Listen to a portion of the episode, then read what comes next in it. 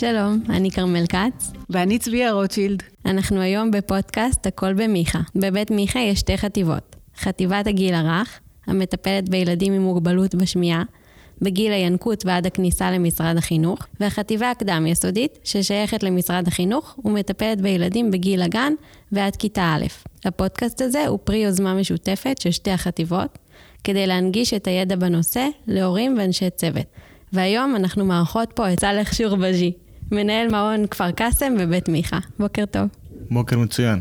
היי hey, סאלח, אנחנו כל כך שמחות לארח אותך היום, ואני חושבת שאתה תדבר היום על אחד הנושאים שהכי הכי מעניינים וחשובים, ולצערי גם לא תמיד ברורים להורים בעניין של זכויות. אה, נושא מאוד גדול, מאוד רחב, ואנחנו הזמנו אותך כדי שתעשה לנו קצת סדר.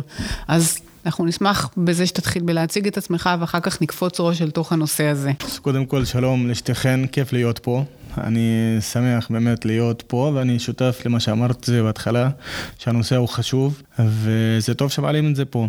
אז אני סאלח שורבגי, אני במקצוע עובד סוציאלי, ואני מנהל את אה, מעון בית מיכה בכפר קאסם. עושה את זה כבר הרבה שנים, והרבה שנים בתחום, ובאמת, ככה, מרוב שהנושא הזה הוא כל כך גדול, בוא תעזור לנו להתחיל בהתחלה.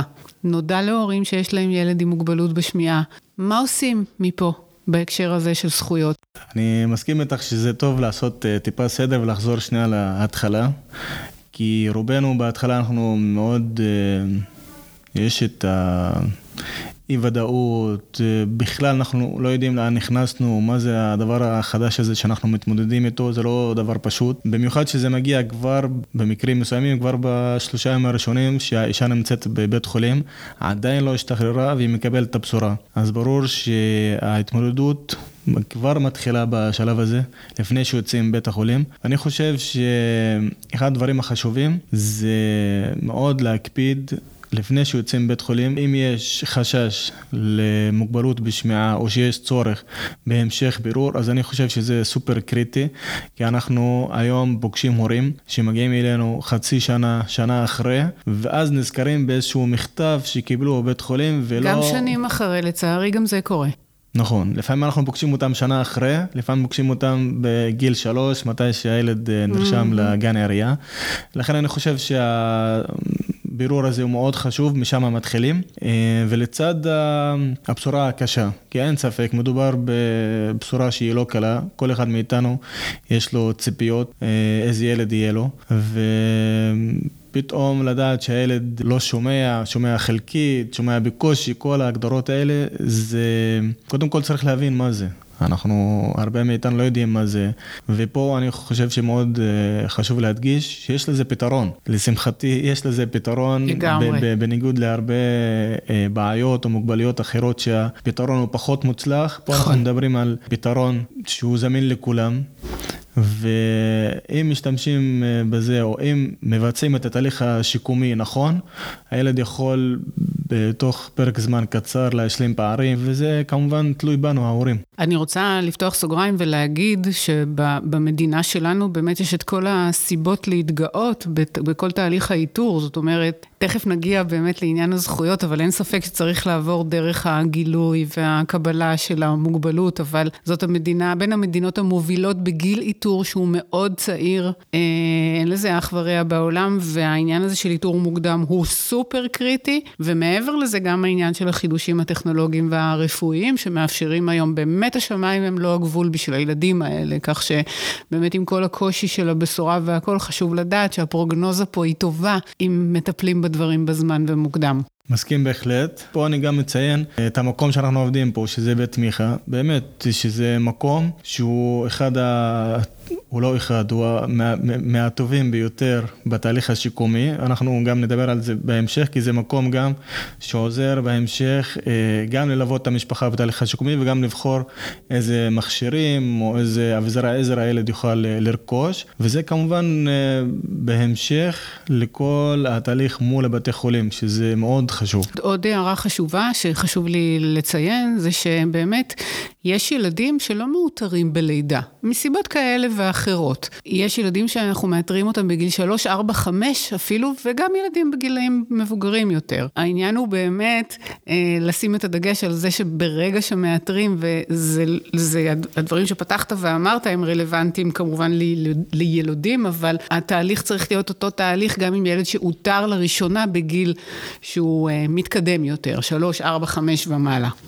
אוקיי, mm-hmm. okay. אז דיברנו על העניין של האיתור, העניין של... אה, במובן אי אפשר להפריד את העניין הזה של ההתמודדות כהורים ולקחת את הזמן כדי להקל ולתת לדברים אה, לשקוע, אבל אם באמת לקחת את זה הלאה לשלב הפרקטי הזה של זכויות, אז איפה מתחילים?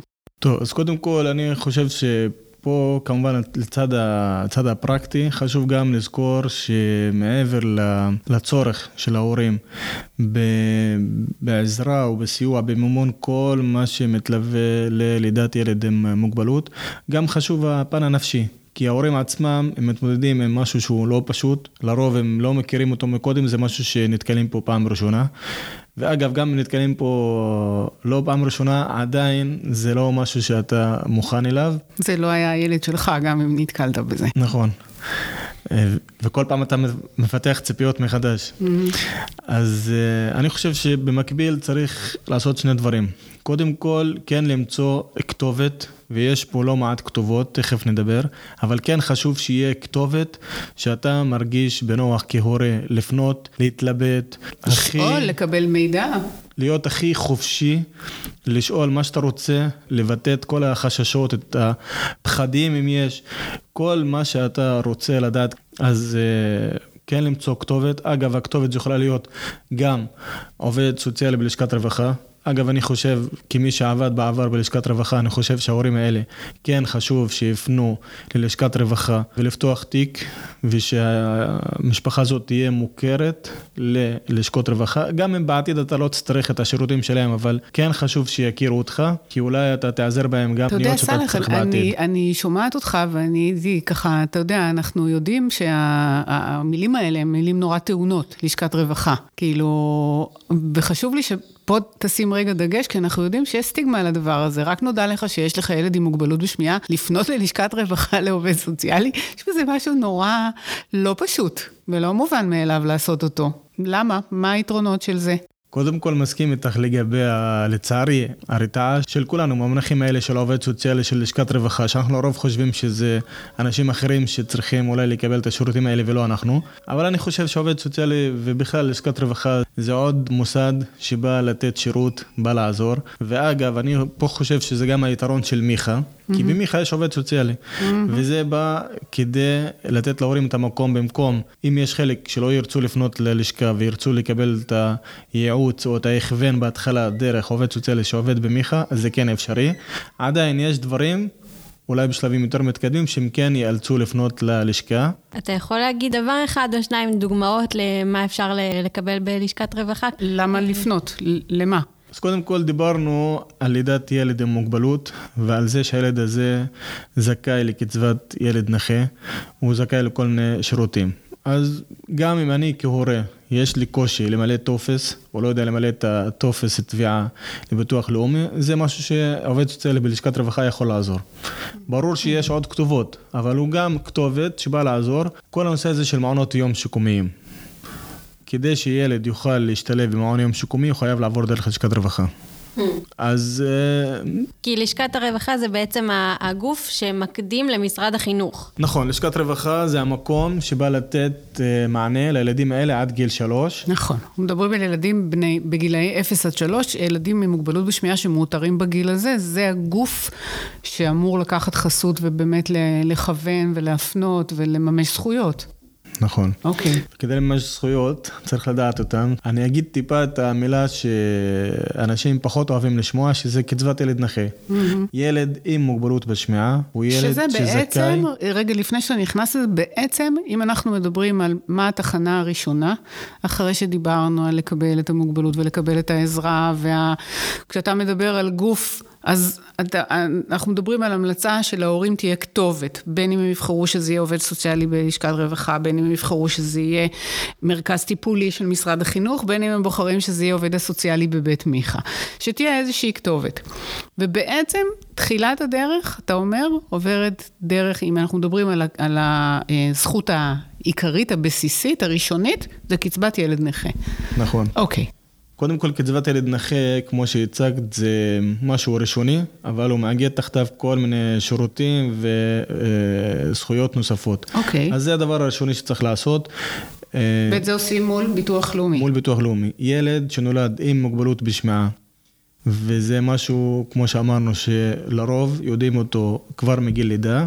בסדר, יש את המקרים האלה שיש להם את הגילוי הזה בגיל מאוחר יותר, mm-hmm. אבל לרוב זה כן יודעים בגיל לידה. שגם אז, אז אפשר, אם זה עומד נכון, בקריטריונים. נכון. במובן, אוקיי. לא אז, חייב להיות מולד. בדיוק. אבל מה שקורה, חשוב לציין, אם מדברים על uh, קצבת ילד נכה בתחום של מוגבלות בשמיעה, אז uh, מי שמקבל את הקצבה זה ילדים שיש להם מוגבלות בשמיעה בשתי אוזניים, כאשר כל אחת מהאוזניים, יש ערך שמזכירים אותו שזה 45 דציבלים בשתי אוזניים, אה, אז הוא, אז הוא זכאי לקצבה של 100%. ילד שיש לו אה, מוגבלות, עוד פעם אנחנו מדברים, בשתי אוזניים, בערכים של 40 עד 44, הוא זכאי לקצבה של 50%. אנחנו רק נחדד את זה, שהקריטריון מדבר על 45 דציבל ו... גרוע מזה, באוזן הטובה יותר. זאת אומרת, אם יש ירידה בשתי אוזניים, אבל באחת האוזניים זה פחות מ-40, אין זכאות לקצבה. נכון. Okay. אני אוקיי. אגיד את זה במילים אחרות, אם ילד יש לו מוגבלות בשמיעה באוזן אחת, האוזן השנייה היא בריאה, אז הוא לא זכאי לקצבה. לצערי, כל מה שאנחנו מגדירים היום כילדים שהם אה, חד-צדדיים, זה לא ילדים שזכאים לקצבה דרך אה, ביטוח לאומי. למרות שאנחנו חושבים אחרת, אבל אני, אני מניח ואני מקווה שזה ישתנה בשנים הקרובות. אני מאמין שכן. אנחנו נוטים ומקווים ורוצים להאמין. יש, אנחנו יודעים היום שיש ללקות הזאת לא מעט השלכות, שפעם לא ידעו עליהן, אנחנו באמת מקווים. נחזור שנייה לנושא הזה של אה, תביעה, איך מגישים את התביעה? של קצבת אה, ילד נכה. כן, אז קודם כל חשוב לציין שהקצבה היא באה כדי להקל על ההתמודדות של ההורים ולסייע להם במימון ההוצאות. הרבה אנשים שואלים את עצמם למה אני צריך את זה, אז זאת הסיבה. ואגב, אנחנו מזכירים את היתרונות של המדינה הזאת, ואין לי ספק שזה אחד היתרונות, כי במקומות אחרים לא רואים את זה, אנשים לא מקבלים את זה, ואז הם נאלצים להוציא סכומים גדולים. זה לא, זה לא סכומים ש... שיש לכל אחד מאיתנו ביום-יום, של רכישת מכשיר וכל ה... תחזוקה שלו, סוללות, אוזניות. נכון. אז הטופס הוא טופס פשוט. שאפשר להוריד דרך האתר של ביטוח לאומי. אה, לוקח כמה דקות למלא אותו, אבל חשוב להקפיד כן למלא, לדייק. לדייק זה אומר בכל הפרטים. אני, אני, אני כל הזמן אומר, שווה להשקיע זמן במילוי הטופס, כי מה במידה ויש כל מיני טעויות קטנות, יכול להיות שזה יוביל לעיכוב, או נגיד ש... או דחייה של הבקשה. או דחייה, ואז אנשים כבר מרימים ידיים, שזה אני מראש חייב להגיד, אסור להרים ידיים בשום שלב. גם קיבלת דחייה, צריך להמשיך. אבל נחזור שנייה לטופס, אז אמרתי, חשוב למלא אותו בדייקנות ולהקביד על כל הפרטים. אגב, במקרה של מוגבלות בשמיעה, אין הרבה טפסים שהם צריכים להגיש. אנחנו יודעים שזה בסך הכל רק בדיקת שמיעה, בדיקת ברע, וכל מסמך שמעיד על מתי, ה, אה, על, על, על היום שבו זו גיל האיתור. גיל האיתור. אוקיי. Okay. שזה משהו חשוב. סאלח, אתה דיברת על הטופס, זה חשוב נורא לדייק. יש סיבה לשכור שירותים של עורך דין או של איש מקצוע, לעזור למלא את הדבר הזה? תודה רבה ששאלת. כי מה שקורה, הרבה מאיתנו קודם כל נרתעים או חוששים מהמילה תביעה ומה יקרה ואיך אני מעלה וזה. אני אומר, אין שום צורך לפנות לאנשים ש... שנותנים את השירות הזה בכסף. הטופס הוא טופס פשוט, כל אחד מאיתנו יכול למלא. חשוב מאוד פעם, מה שאתה אומר. גם במידה ונתקלים בבעיה, אז יש גופים. דיברנו על עובד סוציאלי שנמצא בלשכת רווחה. אני אזכיר עוד גוף שנקרא יד מכוונת, שזה גוף שפועל מטעם ביטוח לאומי, שזה גוף ש... שנוצר רק בשנים האחרונות, והמטרה שלו היא באמת לסייע במקומות האלה. הורים שמתקשים, לא יודעים איך למלא, אה, איזה טפסים לצרף. פשוט מאוד מתקשרים למספר של יד מכוונת ומקבלים את כל המידע וההכוון. לכן אין שום צורך אה, לרכוש שירותים של אנשים בכסף עבור הנושא הזה. Okay. אוקיי. אגב, חשוב לציין שהקצבה היא ללא תלות בהכנסות ההורים. יש הרבה שחושבים... okay, חשוב מאוד. שאם יש להם uh, משכורות גבוהות ו- ו- ונכסים וזה, אז הילד לא יהיה זכאי. יש פה הפרדה מוחלטת. זה הערה חשובה. הילד זכאי כי יש לו את המוגבלות. לא, ללא שום תלות איזה הכנסות ואיזה שכר יש להורים שלו. ברמה שוויונית לכולם. נכון. נכון. Okay. אוקיי. ואם מדברים על, אה, על הקצבה, חשוב גם להגיד עוד משהו, שאם יש יותר מילד אחד עם מוגבלות בשמיעה, או, או יותר מילד אחד שזכאי לקצבה בתוך המשפחה, הילד השני וגם הראשון מקבלים תוספת של 50%. לדוגמה, יש לנו משפחה, זוג הורים שנולד להם ילד ראשון עם מוגבלות בשמיעה, זכאי לקצבה של 100%. מה גודל הקצבה אגב? קרוב ל-2,500-2,700 שקל. אוקיי. Okay. זה במקרה של 100%. נניח ונולד להם עוד ילד שגם הוא יש לו מוגבלות בשמיעה וגם הוא זכאי לקצבה של 100%, אז מה שקורה, שני הילדים האלה מתחילים לקבל קצבה של 150%, לא רק השני, גם הראשון וגם השני. אוקיי. Okay. עכשיו, פה חשוב להבהיר שזה דברים שכביכול אוטומטית מתעדכנים, אבל צריך לשים לב. נולד ילד שני, לבדוק ש... כאילו, עוד פעם, נולד ילד שני עם זכאות לקצבת ילד נכה, לבדוק ששני ילדים מקבלים את הקצבה. אוקיי. Okay. ברגע שאושרה הזכאות, אני מבינה שביחד עם התעודה שמקבלים, או האישור שמקבלים, יש גם עוד אה, זכויות שנפתחות מעצם קבלת הקצבה הזו. נכון, כמו שאמרת, זה משהו ראשוני שחייבים אה, לדאוג שיהיה לילד. אגב, הקצבה זה משהו שאתה יכול למלא ולקבל רטרואקטיבית עד 12 חודשים. אבל אנחנו כל הזמן אומרים, אין סיבה לחכות. בסדר, אנחנו יודעים שההורים לרוב בחודשיים השלושה הראשונים הם עדיין בתוך המערבולת הזאת, אבל אחרי זה אין סיבה לדחות. ניתן דוגמה, ילד שהגיש מסמכים בגיל עשרה חודשים, אבל הוא ילד שלא שומע מלידה, אז הוא מקבל עבור כל העשרה חודשים האלה. אבל אם אנחנו עולים על זה בגיל שנתיים, אז בפועל הוא הפסיד שנה. Hmm. ולכן הנושא הזה של אה, לעשות את זה כמה שיותר מוקדם ולפנות לגופים הנכונים, הוא מאוד חשוב. אני אחזור שנייה לנושא הזה של הקצבה. אז הקצבה מאפשרת קבלת שירותים שונים, אחד מהם זה כניסה למעון יום שיקומי. כל ילד עם מוגבלות בשמיעה, כמובן עם קריטריונים מסוימים, זכאי שיהיה משולב במעון יום שיקומי, וכדי שיהיה משולב הוא חייב, אחד הקריטריונים הקריטריונים שהוא חייב לקבל קצבת ילד נכה, אז, אז זה כאילו חלק מהשירותים, שאם אתה לא מקבל את הקצבת ילד נכה, אז גם אם תרצה שהילד שלך ישתלב במעון יום שיקומי, זה לא יקרה. וכמובן לגילאי 0 עד 3. במקרה של מעון יום שיקומי, כן, mm-hmm. נכון. אוקיי. Okay. מה עוד? זאת אומרת, איזה עוד אה, תחומים או ארגונים שאתה יכול לקבל הנחות, או... אז כמו שאמרת, ברגע שההורים מקבלים את המכתב הביתה שמאשר שהילד אה, זכאי לקצבה, יחד עם המכתב הזה אה, מפורט אה, המקרים, המקומות, הגופים שהוא זכאי לקבל בהם אה, הנחה. ניתן כמה דוגמאות. Mm-hmm. הנחה בארנונה. עכשיו, ארנונה זה משהו שהוא רשות. מה זאת אומרת? זה כאילו תלוי רשות. יש רשויות שאם פונים אליהם מקבלים את ההנחה ויש רשויות שלא. אז פה אנחנו מבדילים בין רשות לבין חובה. במקרה של ארנונה זה משתנה מעיר לעיר. אבל נגיד במקרה של תאגידי מים, הילדים כן, המשפחות האלה כן מקבלות אה, הנחות. גם במקרה של אה, מס הכנסה, אז ההורים עצמם מקבלים אה, שתי נקודות זיכוי. ואנחנו חושבים, אנחנו יודעים שזה קודם כל מתבטא בכסף וזה משהו שבאמת עוזר להורים האלה. ועוד גופים, אבל כן חשוב לזכור ש...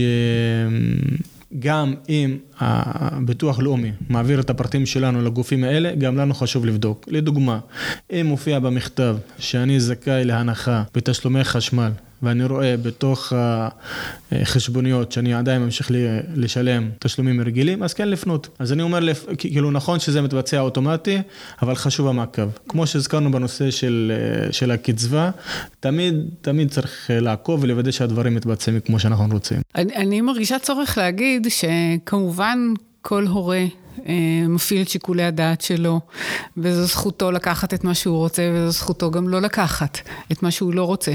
אבל אני מאמינה שלפחות שיהיה המידע. לפחות לדעת מה הזכויות. וגם אם בנקודת זמן מסוימת, מסיבה כזו או אחרת, זה לא נכון לך כהורה לממש את הזכויות האלה. אתה לא נמצא בשלב שאתה מסוגל להיעזר בהם, זה בסדר. אבל לפחות תדע שזה שם. אני חושבת שאנחנו נתקלים לא, בלא מעט הורים שבאמת, אתה רק מקבל את הבשורה וישר מדברים איתך על קצבת ילד נכה. זה, זה לא נעים לשמוע אפילו את המילים האלה. ויש הורים שמתקשים בכלל לפנות לבקש דבר כזה. כן. את עכשיו מחזירות למקום הזה של העובד סוציאלי, כי אני ביום יום... שזה הבאנו אותך. כי אני ביום יום באמת מלווה את המשפחות האלה שמגיעות אה, למיכה, ואני חווה את זה כל פעם מחדש, את הקושי של המשפחות, כי אתה עדיין בשלבים הראשונים של אתה לא יודע איך לקרוא לזה בכלל, ואז אתה מגיע לטופס תביעה ושם זה מופיע לפנים. אה, מספיק גדולות שזה כן. קצבת ילד נכה. פה אני אומר שתפקידנו כהורים זה להסתכל טיפה מעבר ולראות את הטובה של הילד. בסופו של דבר, אם הקצבה הזאת ונותנת לו עוד תנאים, משפרת לו את הסביבה, גם זה הלימודית, גם בוחרת לו את המסגרת הטובה עבורו בעתיד, אני חושב שזה משהו שהוא נכון. אני כל הזמן אומר שה, שמי שקבע את הקצבה הזאת, באמת, זה, זה משהו שנוצר אחרי שנים של מאבקים, אנשים נאבקו כדי לקבל את הזכויות האלה, והורים שהם טיפה יותר מנוסים מאיתנו, ראו את הקושי, ראו שכדי לגדל ילד עם צרכים מיוחדים יש לא מעט הוצאות, ועוד פעם, גם הסכום הזה אולי יישמע לאנשים אחרים שזה סכום סביר. עדיין זה לא סכום שהוא בא לכסות את כל ההוצאות נכון. של גידול ילד. נכון. ואנחנו בסך הכל, מח... אני מניח שכל אחד מאיתנו רוצה את הטוב ביותר לילד שלו. והסכום הזה הוא בא כדי כן לסייע לנו במטרה הזאת. אז אם, אם ל...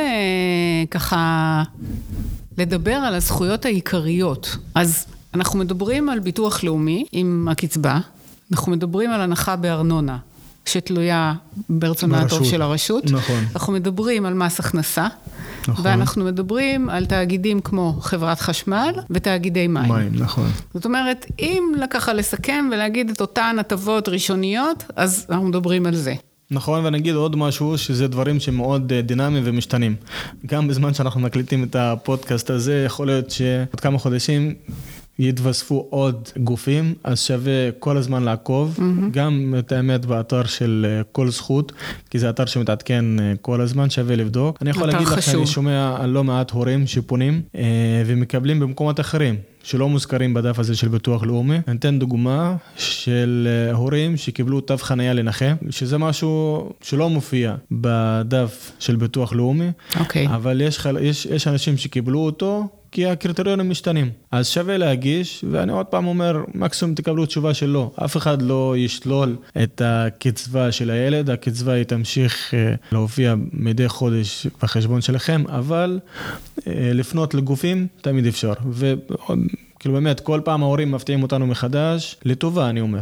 כי בסופו של דבר זה גופים שבאים לתת שירותים לילד, אם זה הורה שמקבל תו חניה לנכה, זה לא בא כדי לפנק את ההורה, לא, זה בא כי ההורה הזה מדי פעם יוצא גם לתקן מכשירים, לבדיקות שמיעה, כל מיני סידורים עבור הילד, והוא כן צריך את התו הזה. פה חשוב לומר שזה לא מובן מאליו לקבל את תו הנכה, ופה גם אני חייבת לומר שבאמת משיחות עם הורים, יש הורים שלא יבקשו בחיים תו נכה בגלל מוגבלות בשמיעה, ויש הורים שכן ירצו לממש זכות כזאת, ופה צריך לדעת שהיא קיימת, היא אופציונלית.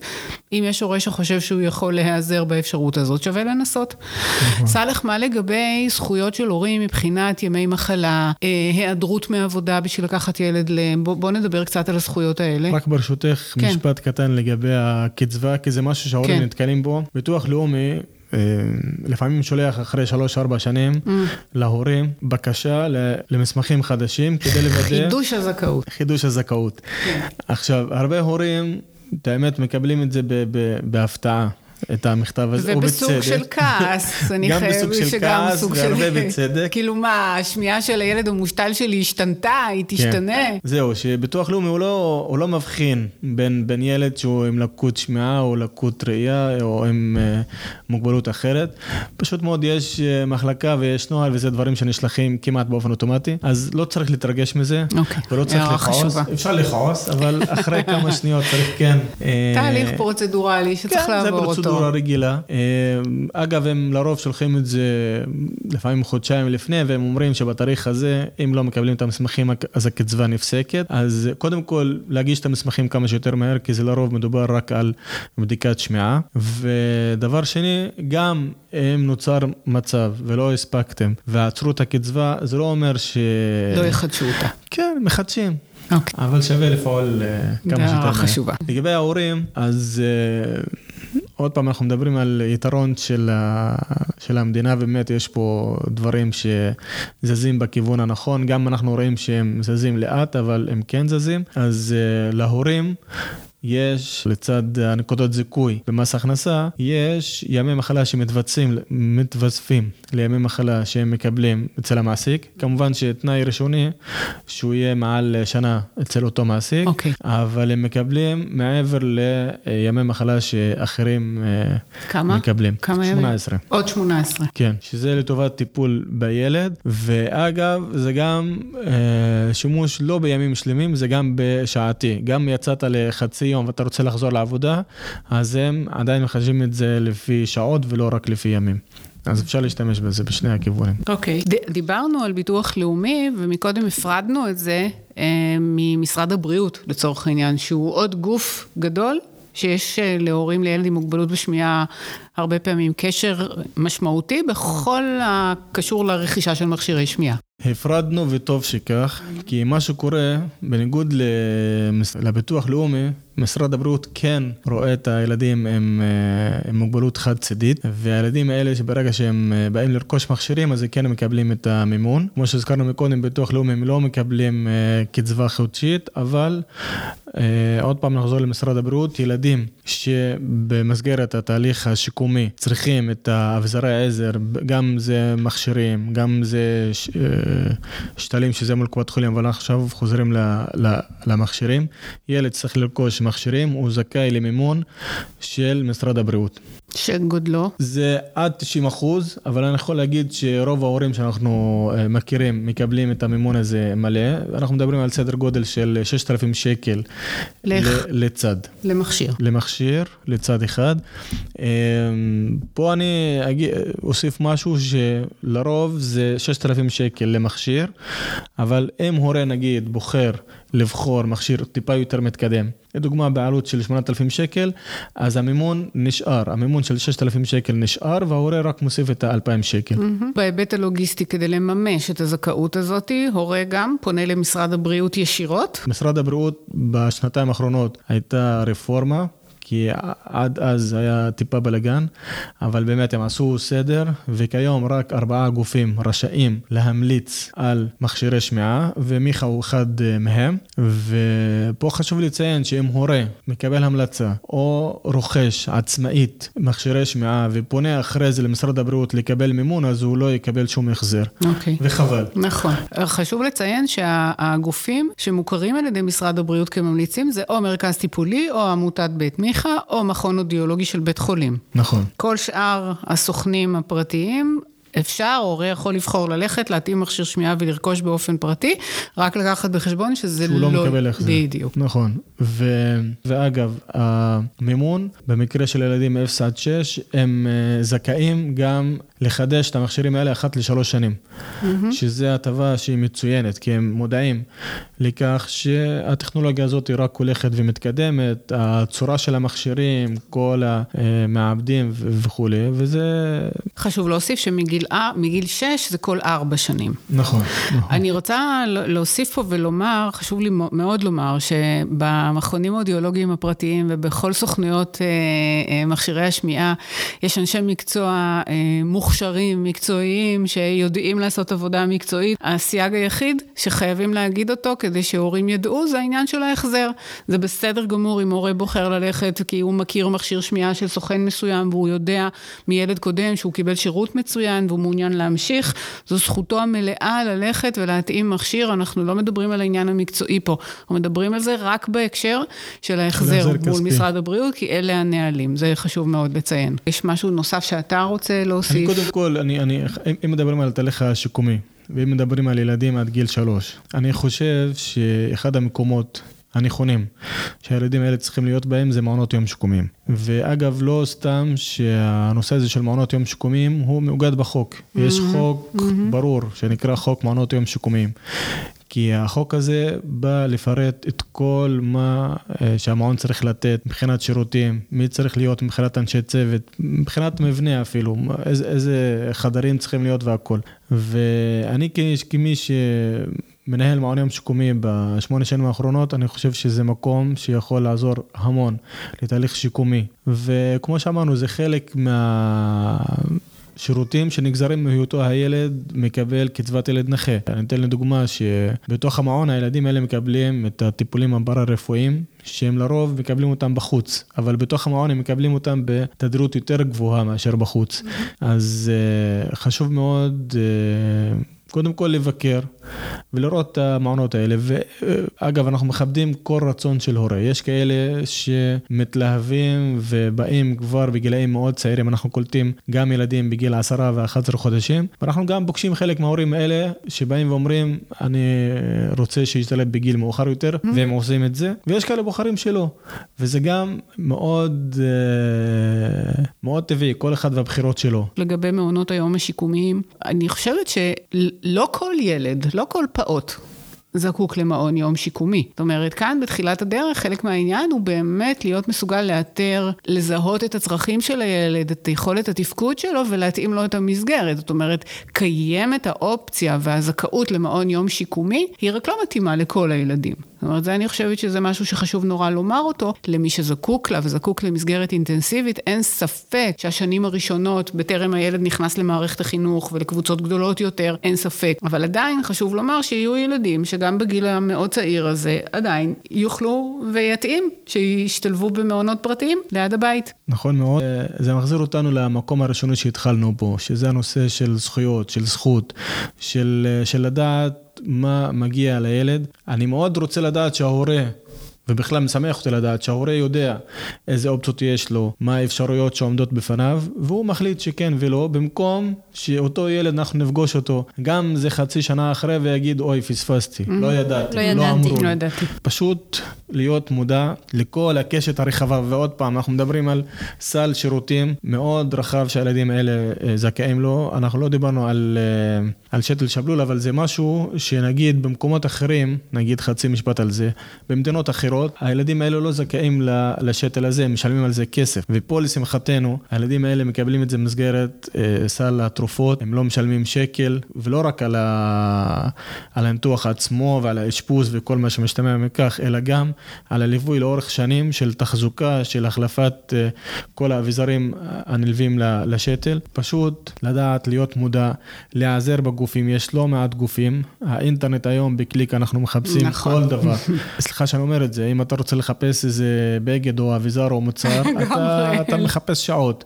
אז שווה גם לחפש שעות ו- ו- ולכתוב את הצמד מילים של זכויות. לילד נכה או קצבת ילד נכה, מוגבלות בשמיעה, כל, כל צמד מילים שנבחר יוביל אותנו למקומות טובים ושווה לחפש כי זה עוד פעם דברים שמשתנים ומשתנים כל הזמן וה... ולשמחתי השירותים רק עולים רק הולכים וגדלים, הם לא קטנים. אז שווה מאוד לעקוב. וציינת קודם באמת את ארגון כל זכות.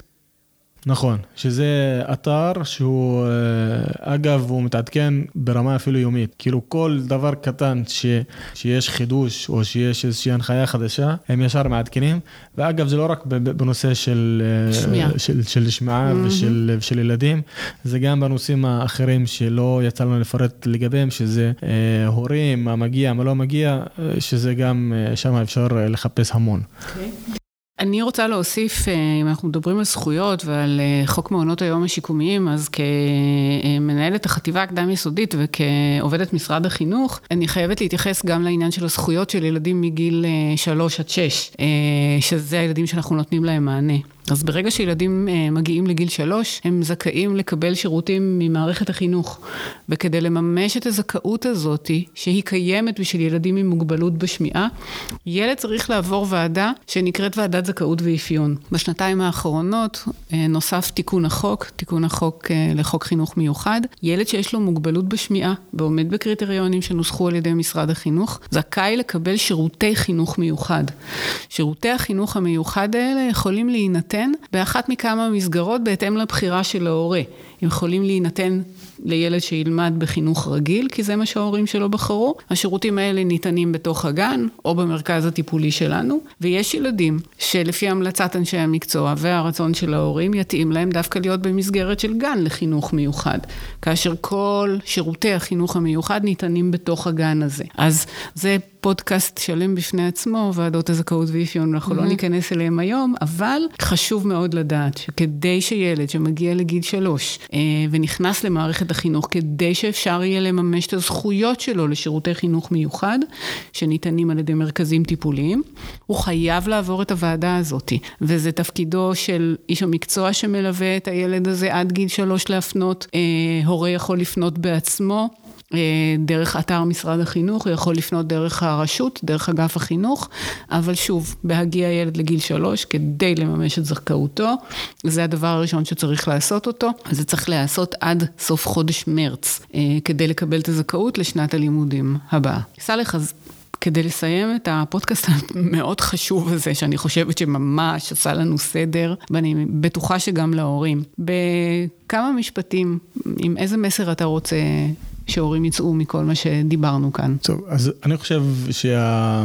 שאחת המטרות של השיחה הזאת היא לא לתת את כל המידע. אי אפשר לתת את כל המידע, מה שנקרא רגל אחת. המטרה באמת זה לפתוח דלת, אה, לאפשר לאנשים האלה לשמוע שיש לא מעט דברים שאולי הם מפספסים. יכול להיות שאתה יודע חלק, אבל כנראה שיש עוד דברים שאתה לא יודע. אגב, אני בעצמי גם כעובד סוציאלי שעובד בתחום, כל פעם אני שומע על דברים מתעדכן. שלא ידעת עליהם מקודם.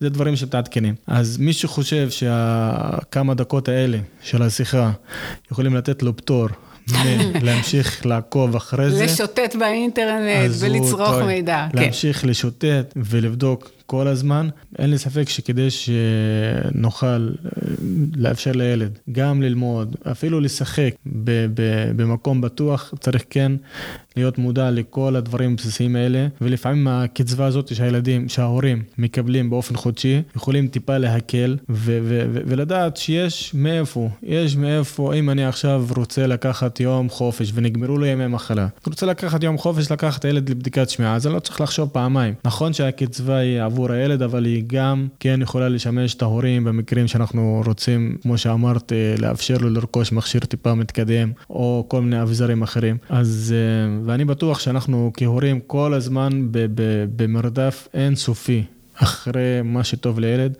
וזה עוד, עוד מסלול שאנחנו צריכים לרוץ בו ולזכור תמיד שבאמת שזה דברים שכל הזמן משתנים, צריך להיות... Uh, במעקב. סאלח, המון המון המון תודה. אנחנו כל כך שמחות שבאת ושהשקעת את הזמן. אני חושבת שהפודקאסט הזה היה חשוב מאין כמוהו להורים. תודה ותמשיך לעשות את העשייה הנפלאה והמבורכת. תודה, תודה רבה, רבה ענקית לשתיכן. תודה רבה.